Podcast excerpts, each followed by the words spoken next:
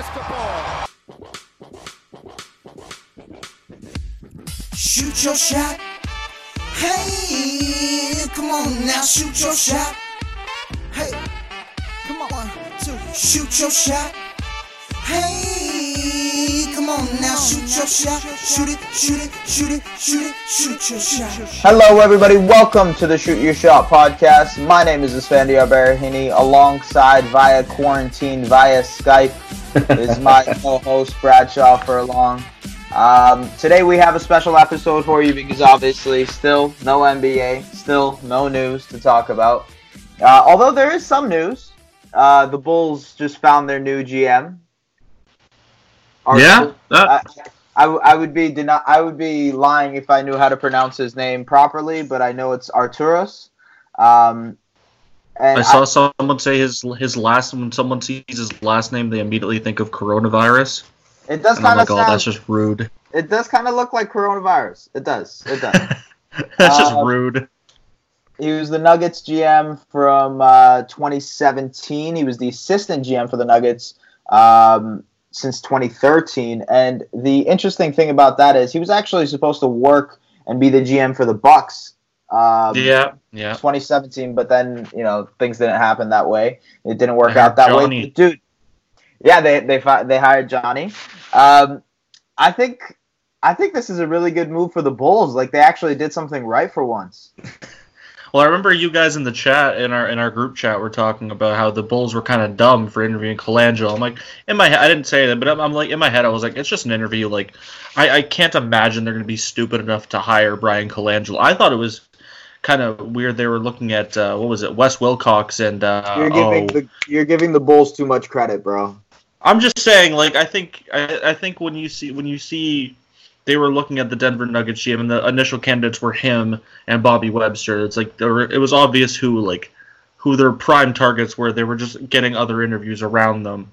Danny Ferry was the other name I was looking for. Danny Ferry and Wes Wilcox. Yeah, I thought it was interesting they were looking at those two after what transpired in Atlanta. Yeah, I know. Yeah, Danny Ferry especially. That would have been uh, a little bit weird of a situation. But I saw this tweet where it's like uh, the Bulls are interviewing every single white GM they could potentially find. Absolutely, absolutely. I mean, I think uh, the first order of business would be for him to find a proper coach. I think that is probably Get a, get a GM as well. Get a GM as well. Well, no, it wouldn't he be the GM? No, he's no, he's the president of basketball operations. Oh, okay, okay. So he. Yeah, I, I don't. I don't think you would have left Denver for like a neutral, like a neutral position in Yeah. Chicago. He has to hire a GM now. Well, okay, GM, coach, literally everything. Essentially, I think. Yeah. You pretty much start from the top down, and you keep going until you find a way that you can get the Chicago Bulls team to win, man. Because it, how long has it been since we've seen the Bulls in the playoffs? I think probably right after the Derrick Rose era. We saw them. Uh, Yeah, with like Jimmy Butler. Yeah, Jimmy Butler, Dwyane Joe, Wade. Dwyane Wade, them. I mean, it, it seems like it's been forever, and Yeah. you know, it, it's it seems like it's also been forever since we've had the Bulls as like a genuine contender. Um, Yeah. So like, it, it's just the downfall, man. Like to think about what has transpired for that organization after 1998, and it's funny because the last dance stock is coming out soon too. So this is kind of like funny timing for them to hire a new uh, president of basketball ops. But it's just it's interesting to me that they really have been one of the poorly run NBA organizations Yeah. since uh, since the '90s. Knicks still beat them, but the, the Bulls are right up there, giving them a run for their money.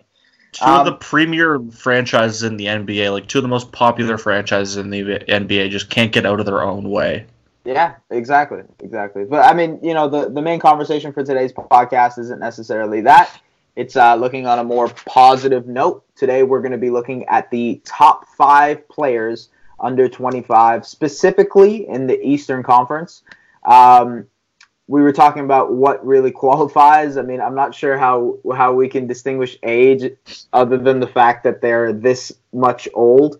Um, I, I made a YouTube video a while back in December, and at that time, Pascal Siakam was 25. So Yeah. um, I'll preface it with this: Pascal would have been in my 20 top five under 25 in the Eastern Conference. It's just that he's recently turned 26, So Yes. obviously he doesn't count. Embiid also another guy. He he just turned 26 what like a month ago. So also doesn't count. But we like I mean, dude, even without those two guys, the Eastern Conference is freaking loaded. Um I have a I have a good amount to say about all five of my guys. I want to give a shout out to the guys that didn't make my list, but I was heavily considering. Me too. I have a few guys as well. Uh, OG Anunoby, only 22 Okay. years old. It's just crazy Okay. to think about the fact that this guy, uh, the jump that he's made statistically from, and I, I know last year was kind of a bad year for him. You can't really talk about it in terms of like a leap, but man, the way he's improved this year, both offensively and defensively, is something to really admire. Uh, Jonathan Isaac, for sure, is is another guy. Unfor- he probably he probably would have been a lot closer up in this list for me if he hadn't gotten injured this year, and I think that's just Oh, absolutely, yeah. part of it. Yeah. You know, you know who I was surprised was under 25, and it seems like I've seen in the NBA for like 15 years already. Zach LaVine. Aaron Gordon. Oh, that too. Yeah. Zach. Le- Well- that was Zach LaVine for me. I was like, he has to be like 26 at this point, right? Nope, he's Yeah. 25. Yeah, and uh, dude, I think Aaron Gordon's like 23 or like 24, like something crazy like that. I'm like, dude, weren't you? Like, how many dunk contests have you been in? Like, you know, Yeah, he's, Uh, he's 24. He's turning 25 in September. That's crazy. right? So I, I mean, it's just crazy to see. He's he's really good. Like, I mean, yeah. for a guy that young, I, I just didn't really realize that. Um, obviously, the guys closer up on the list, uh, I had John Collins up there checking up his statistical category, trying to brush up on my John Collins news. Ah, there uh, we go. Domantas Sabonis, who He uh, was the cl- he was the closest for me to breaking into the list. Like he was right right there. yeah for me, who uh, a guy who was a little bit closer than Sabonis was Jaylen Brown. Um, I really I definitely had Sabonis higher, but I I That's fair. I considered Brown as well. Like when I like initially would just rattle off names off the top of my head, I was Kate Jaylen Brown, Jayson Tatum, Yeah. like those good guys from Boston. But I think Sabonis was number like he'd be my number six. Like he's really pushing my number five. Like another guy, Miles Turner too. I mean, Yeah. Turner. Uh, he's been a little bit of a, of a disappointment. Like people thought he was going to be a, a certified star when he came into the league, but he's still a very productive player. He's done Um, a good job, yeah. Yeah, and he's still young. Like the, the crazy Yep. thing about all of this is like one of these guys, any of these guys that we just mentioned, are one most improved type player of the year year from being a all star or a- Absolutely. right. So none of these guys are bad. It's just that you know they they're in a certain range in their career right now. Okay, let's get to our top five. Um, Do you want to go first with your five? Or Are we going five to one, or are we going to go one to five? I think I think I think one to five is better because I think we both have the same number one because I think it's pretty obvious. Yeah, but I feel okay. All right, you know what? Fine, we'll get it out the way. We'll get okay. Okay, fine. We'll go one to five. We'll go one to five. Okay. All right, Obviously, number, number one. one. Which I was actually I remember we were texting about this. I was like, oh, I think I said like, oh, it's too bad. I uh, in my head I was like, oh, it's too bad I can't pick this guy because I, I'm pretty sure he's 26 now. But no, he's younger than Pascal Siakam by a few months. Yeah. Giannis Antetokounmpo is still 25 years old. That's kind of crazy to think about. I mean, I think it's undeniable. I think even when you weigh in the Western Conference, he'd probably still be number one. Actually, he is number one. Yeah, yeah. I would. I, I'm not being biased when I say this. He's probably he's he's still better than Luka. Like Luka has a ton of potential, but Giannis Yeah. is most likely a two-time MVP now. So yeah. And let's be kind of- real. None of these guys have an MVP under their belt. None of them. not. Oh, absolutely not. No. Like I mean- some of these guys. Some of these guys can get there. Luka Yeah. in particular, but. Yeah. They're not. They're not where Giannis is right now, and you have to factor that in when you're talking about the best players under 25. It's not just potential; it's where they are right now, and Giannis is probably the best player at 25 or under. Okay. Look, like Giannis is undoubtedly the number one player in the East under 25. It's it's it's actually frightening. That He's he's the number one player in the East. Period. Forget Yeah. under twenty five. He's the number one player in the East. Full stop. Yeah, and, and but the thing is, it's even it's more frightening. It's freaking scary that he's still 25 years old. Absolutely. Um, yeah. He's one of seven NBA players in NBA history to average 25, 5, and 5 in an NBA season while also averaging a true shooting percentage of greater than 60. He's done that twice. him, Jordan, Durant, and Bron are the only other players to have done that uh, before they became 25. So Mhm. it- he's already in the conversation with four guys, sorry, three guys who are arguably top 20 greatest players of all time, if you Yeah. include Durant in that list. So, like, like you said, man, Giannis isn't only the greatest player in the East, he is the next great player in the NBA. When the Mhm. curtain is closing on LeBron, it's going to be Giannis's league. It, it's there's no question to that. Yeah, I, I I think we were talking about it a little bit last night. That I remember when I, I I remember vividly when he was drafted. I was at home watching the draft, and they picked his name, and David Stern stumbled his way through his name, and I was like, man, who is this guy? And like. I, I like what like what is John Hammond at the time at the time the Bucks GM? What is he doing? Like, I know he's in love with these long guys, but like nobody even Fran Fraschilla, who's supposed to be like the number one like European NBA draft expert. They were like, yeah, like there's barely any film on this guy. He's two years away from being two years away was the famous line, and now he's like, he's the best. You can argue he's the best player in the NBA. I mean, I think without a doubt, uh, it's it's either him, Bron, or Kawhi.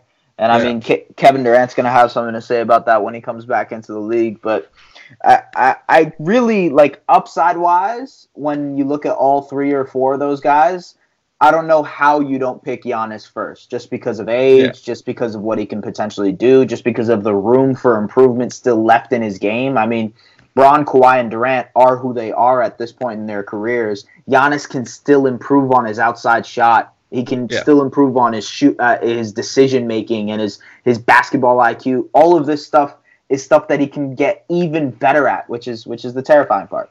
Yeah, absolutely. It's like you said. It's it's extremely scary that he's still 25 years old, and he's arguably again he's arguably the best player in basketball. That's it's it's pretty it's pretty weird that he plays for the Milwaukee Bucks and he's this re- and he's this good.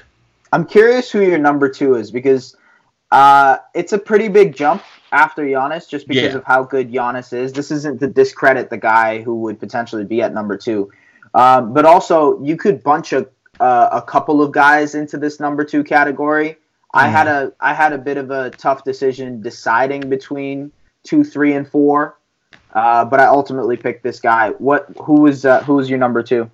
My number two, and uh, my my my decision was mostly between two guys. So my number two and my number three, and then my number th- and then my number four, my number five were kind of close. But my number two is Ben Simmons. Okay, yeah, my number two is Ben Simmons as well. And I'm Um, assuming your number three would be Jayson Tatum. My number three is Jayson Tatum. Yes. Yeah. And it was for me it was really close between those two. I think in the end for me it was just I think when I think of Ben Simmons later on in his career, I think he could have more impact on a I think you can trust you can rely on him more to be the best player on a great team as opposed to Jayson Tatum, and that's strictly because of Ben Simmons' defense. I think he's such a game changer defensively with his size at the point guard position and how he can guard multiple positions, basically one to five and you're okay with having him be out there. Obviously, the uh, there are offensive limitations with his jump shot, but I'm a little more optimistic than I was that he can still do that. And I also think he doesn't need to necessarily develop a great jumper. He can still attack the rim. It's just more about his aggressiveness. And you saw that when Joel Embiid went out, that he became more aggressive. And you saw the Ben Simmons that I think a lot of people, including myself, want him to be. You you brought up a really good point, and that was when Joel Embiid was out. Um, Mm. I think we really saw a different side to him. I think both Mhm. defensively and uh, offensively, we saw a different side to him. That doesn't mean that they can't coexist. I mean, there's there's totally room for them to coexist. It just means that the coach would have to find a way to potentially space them out. Um, The the only so I have a little bit of a hot take, maybe in a sense. So what I did between Simmons, Jayson Tatum, and my fourth player is that I looked at their similarity scores, um, Mhm. and I and I saw, and and I kind of thought about it myself. Okay, out of all the players in NBA history, the greats, who does Ben Simmons play the most like? And I think the answer that I came to was Magic Johnson. Okay.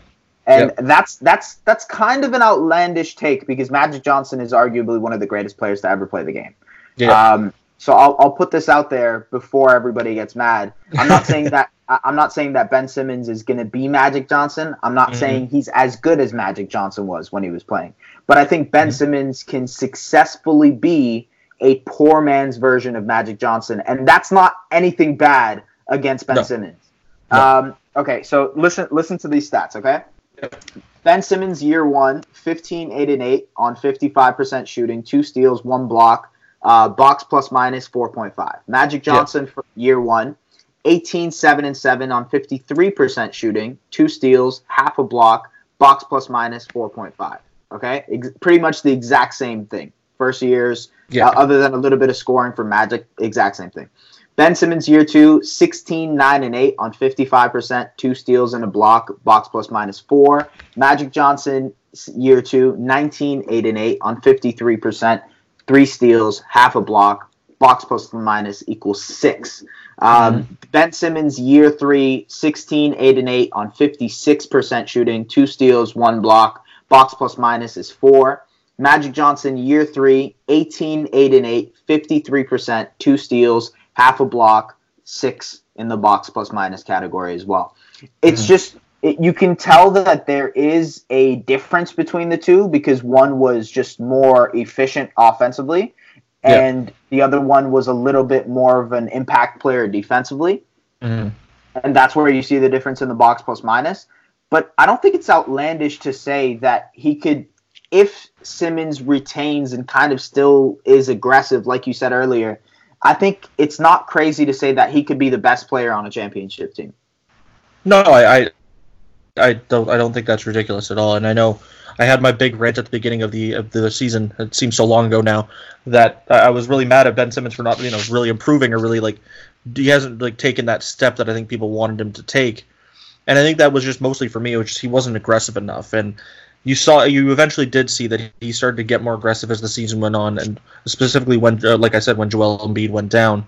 And I, I, I've grown a lot on Ben Simmons. I think I've kind of watched a bit more of him, and I, I've seen, I've seen more of his value than I, I than I, I, I kind of, I, I, I guess I would say I underrated him before, Mhm. and I think I've, I've, I've come around a lot on Ben Simmons since then. I think he's a lot better than I really gave him credit for. Not not ju- I, I always knew he was a really great defensive player, but his value on offense, I think I kind of underrated a little bit.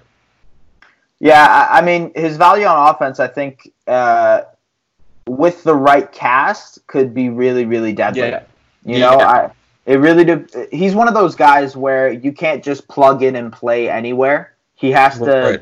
have a team built around him, and I think that's okay. Certain players are like that. Like we'll get to another guy in a in a bit. In um, I mean, I don't want to kind of reveal it, but we'll get to another we'll get to another guy in a bit where you know his defensive limitations just makes it so that you'd have to essentially hide him um, on defense, and that, that you'd have to build a team around him that could Yeah. potentially do that, right? Um, Yeah. Number three, you said Jayson Tatum as well. I agreed with you. Yeah. Uh, yeah, I think I think it's safe to say that I wouldn't be surprised if these two flip at some point because Jayson Tatum had a phenomenal year this year. He Yeah. finally became a plus defender, which Mhm. is uh, something that I didn't expect him to do so early. I'll uh, I'll actually bring this up. This is a this is cool. This is interesting. So, um, a lot of people compare Tatum to Paul Pierce. Uh, obviously, the Celtics and, Mhm. and everything, but playing style in terms of in terms of you know the step back that he has, the offensive arsenal, it's it's very similar in a certain way, right? Right. Uh, I'll, I'll give you their year three stats, and then I'll give you some stuff about their defense later. So year three in Tatum, 23, 7, and 3, with ha- one and a half steals and one block, 44% from the field, 39% from three, an offensive blocks uh, plus minus of uh, 3.3, defensive plus minus of 0.6. Paul Mhm. Pierce, 25 points, six rebounds, three assists, one and a half steals, one block. So pretty much exact same stat line. 45% field goal percentage, 38% from three. Offensive blo- blocks, uh, box plus minus 4.5. Defensive box plus minus negative 0.1. The thing is that I didn't expect Tatum to become a plus defender this early in his career. Pierce didn't become a plus Mhm. defender until his 10th year in the NBA. Until Right. Rondo, and, and that was the year that Rondo and KG and Ray Allen and everybody came onto the Celtics. So you could actually argue that Pierce never, if he was by himself, would have been a pl- uh, plus defender. Mm-hmm. So I think offensively he's he's there in terms of what he can provide, and you know what he can do going forward. But it's just great to see that the defensive side has come along as well. Yeah, absolutely, and I think uh, I think I think that this that post All Star break stretch from Jayson Tatum really has catapulted him into like uh, into people talking about like I know there are a lot of people who were very high on Jayson Tatum. I wasn't one of them, and I because especially after his second season, he had such a down year in his second year, and yeah. then the first half and then the first half before the All Star break of this of this current season, he was still he was you saw the improvement a little bit. He was taking better shots. He was getting to the line a little bit more, but it wasn't quite clicking for you. But then after, I think he even said after he got that weight off his shoulders from the All Star game, he started to play a little bit more free, and you started seeing like his game was all kind of coming together. The defense was there early in the season, but then it really stepped up after the All Star break, and he, his shot selection is has been fantastic this year. I think that's yeah. one of the biggest things aside from his defense is his shot selection has gotten so much better.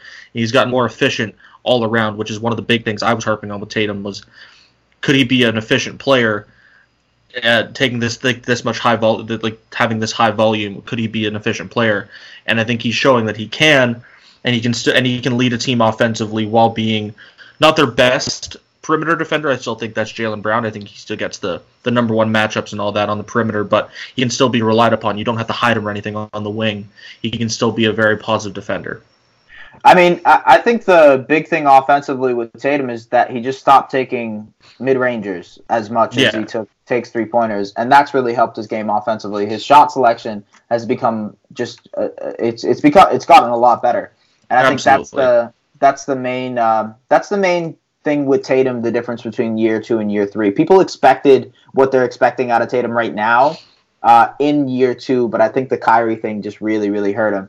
Yeah. Uh, I, yeah, so I, I mean, we're we're pretty much the same one to three. I'm, I'm kind of interested who your four is. Uh, number four, uh, it was close between a four, five, and six, which was Sab- Sabonis was six. Was a little close. I, I ended up being able to differentiate them a little bit, mostly based on like where I see them potentially going, like where I like where I see their ceiling, and mm. I think out of the three of those guys, the obvious highest ceiling here is Trae Young. Like I think he definitely is the highest above bonus, and I think that's kind of clear. I, I know I, I've mentioned you and I both talked about it. Everyone talks about just how bad he's defensively, and then you but you can also get into how valuable point guard defense actually is. But I think his offensive game is so strong that you have to like. I, I think that he just like a, he's a tier above Bam Adebayo and Domantas Sabonis I, I kind of yeah. gave away who the number five is, but yeah. Uh, okay, so we have the exact one to five, exactly the same. Oh, perfect. Great. Yeah.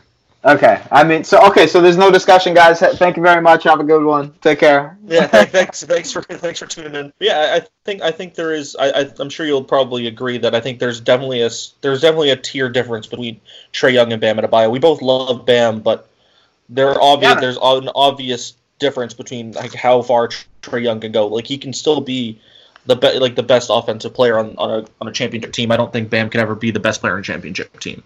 No, I agree with you. I agree with you, and that's why I had bundled him into the Simmons and Tatum group, Trae Young, right. because yeah, I, I, thought what he was doing offensively was just really unheard of, especially mm. just because he's only in his second freaking year. Right. Um, you know the the comparison to Young, who who has it always been in terms of historical? It's been Steve Nash, right? I mean, a, a lot of people say Steph Curry, but I think yeah. he's probably closest uh, playing style wise to Steve Nash. You know, the passing, the, the overall shooting ability, but um, he probably I, he just he probably takes more shots than yeah. Steve. So he's a more high volume shooter. Yeah, look. So I, I remember Steve Nash a couple months ago saying in an interview he had wished he shot the ball more in his career Trae Young is if Steve Nash knew that from when he got drafted. Like Na- Nash never averaged a season where he averaged more than 20 points. Trae Young has already done that twice in his two years in the league. Um, and and I think you know Trae is going to have a great career because of that. But where Nash and Trae are so similar is funny enough defensively. Just like Trae, mm-hmm. Nash has never had a season where he's had a positive defensive block, box plus minus he just also never has been a plus defender, never was. I mean, that being said, Nash went on to win two MVPs and led the Suns to 60 wins in multiple seasons. The, the Suns found a way to cover Nash's defensive liability. They had some great defenders on their Yeah. teams with him. Raja Bell, Shawn Marion, even Amar'e Stoudemire, although he wasn't like, you know, out of this world defensively, he could hold his own. Here is the difference, and here is why I think Trae is going to be in a similar boat to Nash, where he could never really get his team over the hump, but I think at a different level. Um, the di- the difference in defensive liability is unreal. So listen to this: Trae Young has had a box plus minus of negative two and a half each year of his career, defensive blo- box plus Yeah, minus. yeah, okay, yeah, Yeah. yeah. Nash didn't go below negative 0.8 until his 10th year in his 10th year in his career at 33 years old. Okay. He didn't get to that to, to Trae Young's level defensively until he had a broken back in Los Angeles. Yeah. So that's how bad Young is compared to Nash defensively. Like Nash was not that good of a defender, but Trae Young really takes it to another Yeah. level, which I think like scoring wise, you could say Trae is going to have a great career. He's probably even going to rack up some individual awards like Nash did. But is he going to lead a team to an NBA championship? Is he going to be the best player on a championship team? I don't think so. I, I don't think so. And I think that's why I picked uh, Tatum and Simmons over him because I thought those guys can genuinely do that and they could lead their team over the hump. I think Mhm. Young is one of those guys who's going to constantly get stuck in the conference finals. Like because of that defensive liability that he brings. Unless they unless they surround him with like all NBA defenders, like the greatest defenders we've ever seen, it's gonna it's gonna really really suck to have Trae Young on your team defensively. I don't think it. I, I, I, it's tough for me because obviously Trae Young is uh, he's a really bad defender. Like that's pretty clear at this point. But I don't know how much of it is like it's obvious. Like when you talk about you mentioned Steve Nash and Trae Young and how similar they are and like body type, play style, all of that. It's not that like they're very similar body types. It's not like Steve Nash was like this overwhelming defensive player where he could get away with being athletic. Even Steph Curry's the same thing. They're neither of those guys were very athletic where they could like hide some Yeah. of their defensive defensive flaws like that. It's just because it's the difference between those two, Steph Curry and Steve Nash and Trae Young, is the effort they give on, on defense. Steph Curry and Steve Nash at least competed defensively. They didn't check out on that Yeah. side of the ball, and I think the inter- I think that's the thing with Ste- with Trae Young, excuse me, is that I think what I think part of it is just the team he's on and how bad this team is and how much Yeah. how much of the load he thinks he has to shoulder offensively because the Yeah, team is so young. No, that's actually a good point. I, I think it's because of how much he has to do on the offensive end that he feels like he can take tons of possessions off on the defensive end. Yeah, And you know, he's he's wasting maybe eighty percent of his energy on the offensive end because he needs to generate so much on that end Yeah. for them to even like remotely be in close games. The Hawks are bad. The Hawks are a bad. oh, bad the Hawks are terrible. They're very bad. um, But I think that's it. Almost seems like they they were they designed themselves to be that way because they started two or three rookies yeah. in the starting lineup almost every game, and then you have second year guys like Trae Young and Kevin Huerter. I think I, think, I believe Kevin Huerter's in his second year. If it's not his third, if it's not his second, it's his third it year. might be it But- might be his third, but I don't know. Okay, go ahead. I, yeah. I, anyway, they're starting a lot of young players, and then they had Jabari Parker as well for a, a majority of the season, but before he got injured. And that's just not a recipe for a good defensive team. In having two or three rookies, Trae Young, Kevin Huerter, and Jabari Parker, like that team's not going to be good defensively. Can Cam Reddish and DeAndre Hunter get better defensively? Absolutely, they're rookies. They're going to be bad defensively. That's almost a guarantee. So it's going to be interesting if those two can develop and become better defenders, like people thought they were, like people thought they could when they got drafted. If that, and adding Clint Capela for a full season next year, whenever that next season comes, how much will that help Trae Young? Like, will they be able to hide him defensively a little bit more, and Well, will he give more of an effort on the defensive end? I think I think Capela will be a big load off of the defensive end for for Trae Young because now on now in the screen and roll position, right? Let's say Trae Young gets stuck behind the screen and now Capela kind of has to cover for him. I think Capela is good enough to be able to cover for a guy like Young on that end of things.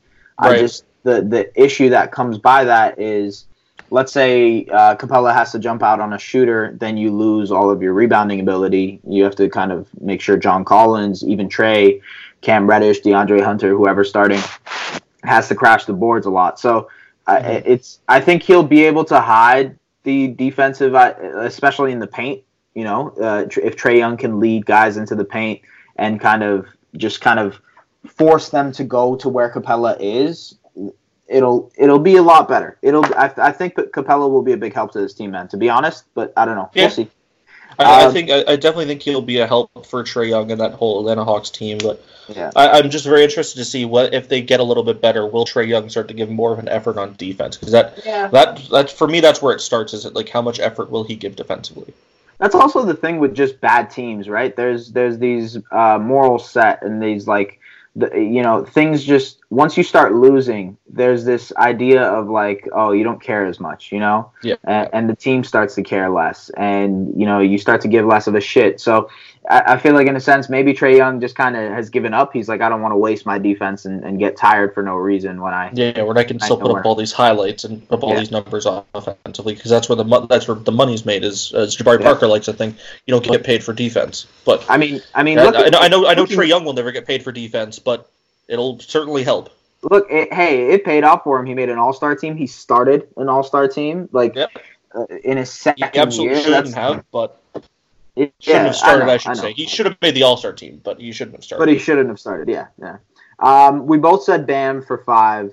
I, Yeah. I, I just, you know how much I love Bam. I, we, I both- yeah, we, we both we both love Bam a lot. like but Bam. Bam is just wild, man. The fact that he's only 22. Um, let me ask you a question. All right, how many years do you give Bam till he wins a Defensive Player of the Year award? he'll win one in the next three years. I think he'll win one next year. I, think uh, it's gonna be tough because you know there's still Anthony Davis, Rudy yeah, Gobert. Rudy Gobert, Giannis. Yeah, yeah. I, I think Giannis is probably going to wrap it up this year. I think Giannis is probably going to be the only guy since Hakeem to win MVP and Defensive Player of the Year, and uh, Right. and I think Jordan too, right? Um, And you know how much I love Hakeem. yeah, yeah. I, I know. I think Giannis is definitely going to do that this season. It, it's going to be crazy, but I think he'll do it.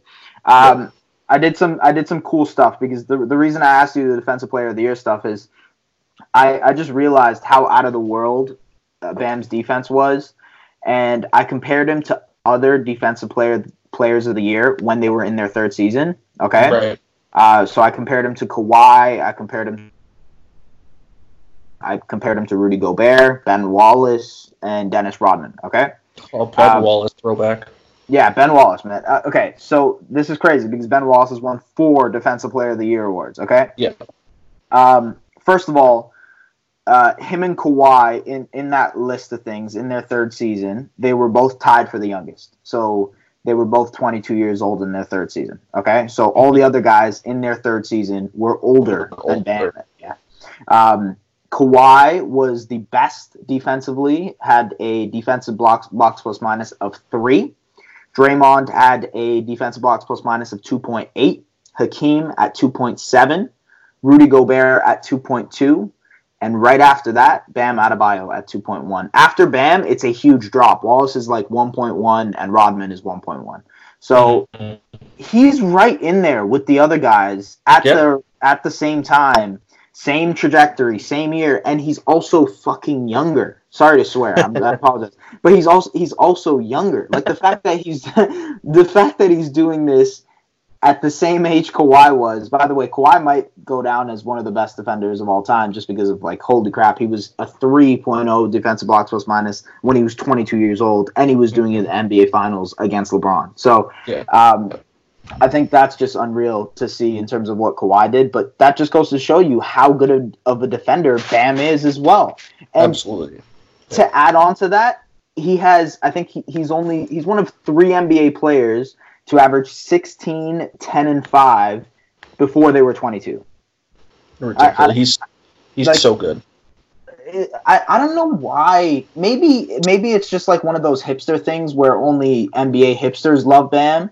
But I think Bam should be one of the bigger upcoming young superstars in the NBA. Like I, Mhm. I don't know. I feel Especially like playing doesn't for a team enough like love. Miami, who had such a culture. Yeah, I feel like he doesn't get enough love. Yeah. I don't know. I don't know. I Like, like people see people see the Heat and people think people see the Heat and they assume it's Jimmy Butler leading that team and people talk, they're starting to talk about Duncan Robinson a little bit more. Tyler Herro his name gets some buzz, but it's really ba- that's Bam's team. Like Bam is the best player on that team this season. I, I in my opinion anyway. I think he's without Bam. I think if you took Bam off that team and left Jimmy, I think they're the the drop off is larger than if you took Jimmy and left Bam and, and left yeah and left Bam. Yes, yes, that's that that's right.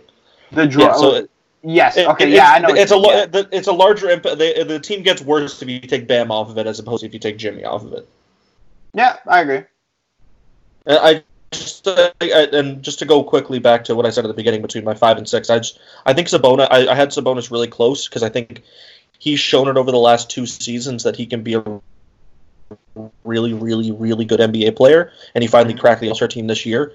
And I think he's kind of similar to Bam in that he's not, not a lot of people talk about Domantas Sabonis, and I think people should start to talk about him a lot more because he's Yeah, really good both offensively and defensively. I just think the ceiling for Bam is a little is, is higher than it is for Sabonis. Yeah, I, I, I'm interested to see how Sabonis develops over the next couple of years. It's tough because he doesn't get the amount of love uh, because he's in Indiana. You know, Yeah. not a lot of people. Uh, it's funny because it's the Hoosier State, but not a lot of people go to Indiana for basketball. And, and Exactly. I don't know. That that's just a better market, better place for Bam Adebayo. I just think.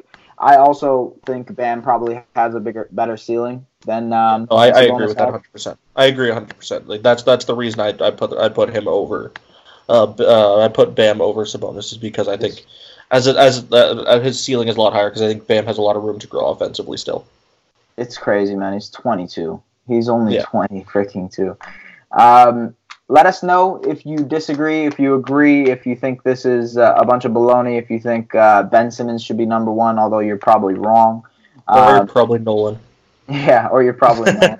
uh, let, let us know if you're uh, if you think Jayson Tatum should be over Ben Simmons. There's there's an argument for that. You could definitely see that.